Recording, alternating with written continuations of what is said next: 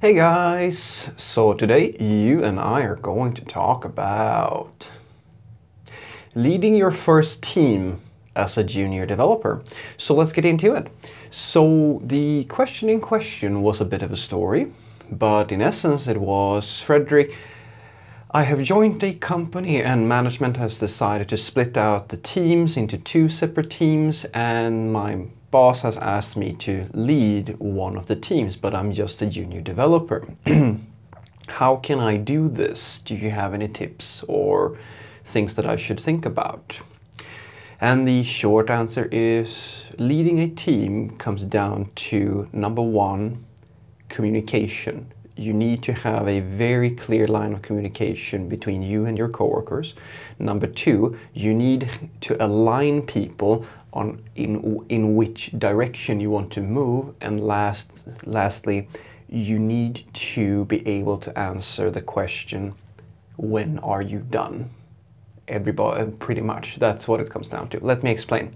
So i know that you might be freaking out a little bit over this but i would also encourage you to see this as a pretty big opportunity because leading a team as a junior developer it, when you're very in the very early stages of your career is actually you may think that this is very difficult, but it's actually not as difficult as you might suspect.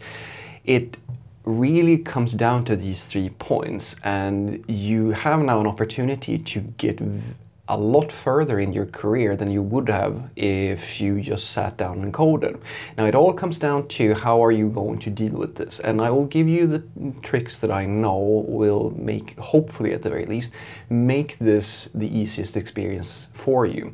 So first and foremost, you need to be able to set up a working process for your team members. Now you will have to deal with some people sometimes not being all that happy about your processes, but they are there for a reason and they do work. Because if you have a team of people who kind of just do whatever they feel like and you then you will never be able to answer that root question and that is the thing that you should focus on as the team team lead. When are you done? Now that is a very powerful question because you will not be able to answer that question neither will your teammates be able to answer that question for any project that is bigger than themselves unless you all communicate. And that's why why all these thing these three things come together. Because when your stakeholders uh, assign you or your boss assigns you to be the team lead you become the go-to person for all the questions within that team. Now it is impossible for you to sit over the shoulder on every single person on your team even if it's just a few of you, it's very hard for you, especially as the team grows, to keep track of all what everybody's doing. And so by investing in tried and true practices that most of IT are using in order to introduce a little bit of process, you will actually be able to do this. Now, I'm not saying that you should go crazy and become someone who just uses process for the sake of process, but you need a little bit because it's very similar to working as part of a football team or any sports team, basically. You have to have a strategy, you have to have an, a, a direction that you're all moving towards. So I highly encourage you to have a look at a Kanban board style of working. You can look at tools such as Jira and Trello, for example these things will help you a lot and that will and just start working with story cards. That's a very good like i would say that that's the bulk of what you should do as you're on your first day to set that up for everybody and then introduce the idea that all right we will estimate work we will create story cards and then we will progress those story cards through the different steps in our process. And these steps are usually all right you prepare some work, it's in ongoing so that you can, or it's ready for work so that you can actually pick it up. It's ongoing, someone is working on it, it's ready for code review or testing or something like that, and then you have a release of some sort where you actually ship the thing. These steps are, everybody can do this. It doesn't matter if you're a super senior developer or if you're a junior developer. Anybody can follow this process. It's very simple. Now the second thing that you need to do is that you need to uh, have a meeting or some form forum where it's e where it's possible for your teammates to communicate with each other. Now I highly recommend that you have a morning meeting such as what we call the stand-up. The stand-up meeting is it's a it's you can go and look that up. It basically is just a five to fifteen minutes meeting that starts off the day where you all talk about, all right, well, what did you do yesterday? What are you doing today? Do you need any help? Is there something that is unclear and so forth?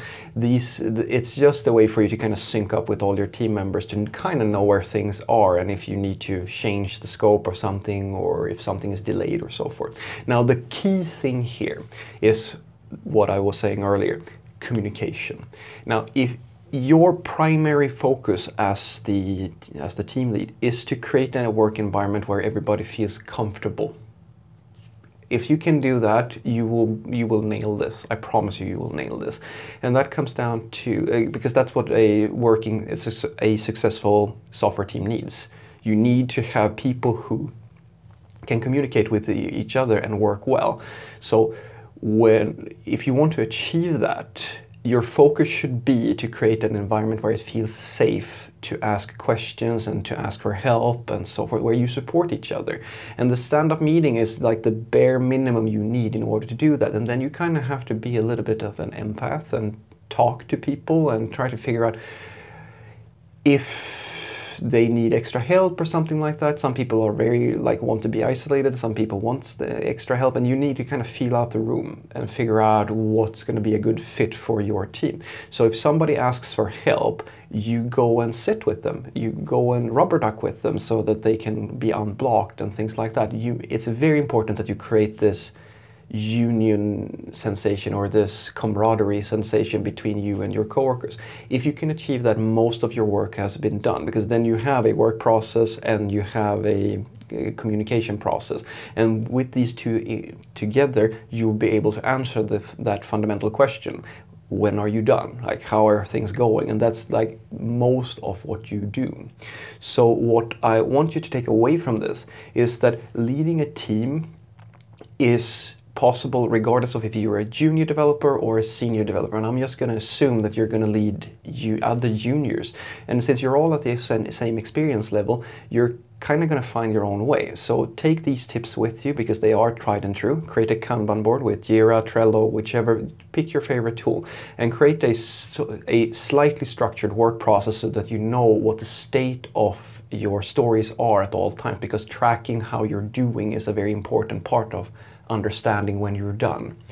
Second thing is create a forum where it feels safe to talk about issues or considerations. The stand-up meeting is a very short meeting that you can start every morning with and then you can all sync up on what's going to happen during the day if somebody needs to pair a program or somebody needs some extra help, etc., etc. And that is what your focus should be as the team uh, the team lead. Your primary uh, you may think and this is a very erroneous thought that you need to know everything that's not what being a manager or being a leader is about. Your job is not to know everything and be the best in the group. Your job is to create a situation where everybody feels like they know what they're doing and everybody feels like it's safe to talk to their coworkers and like th this is a safe environment where we we help each other out. If you can do that and you can do I promise you you can do this even at a junior level, then you will have a successful software team. I promise you that. Have a great day.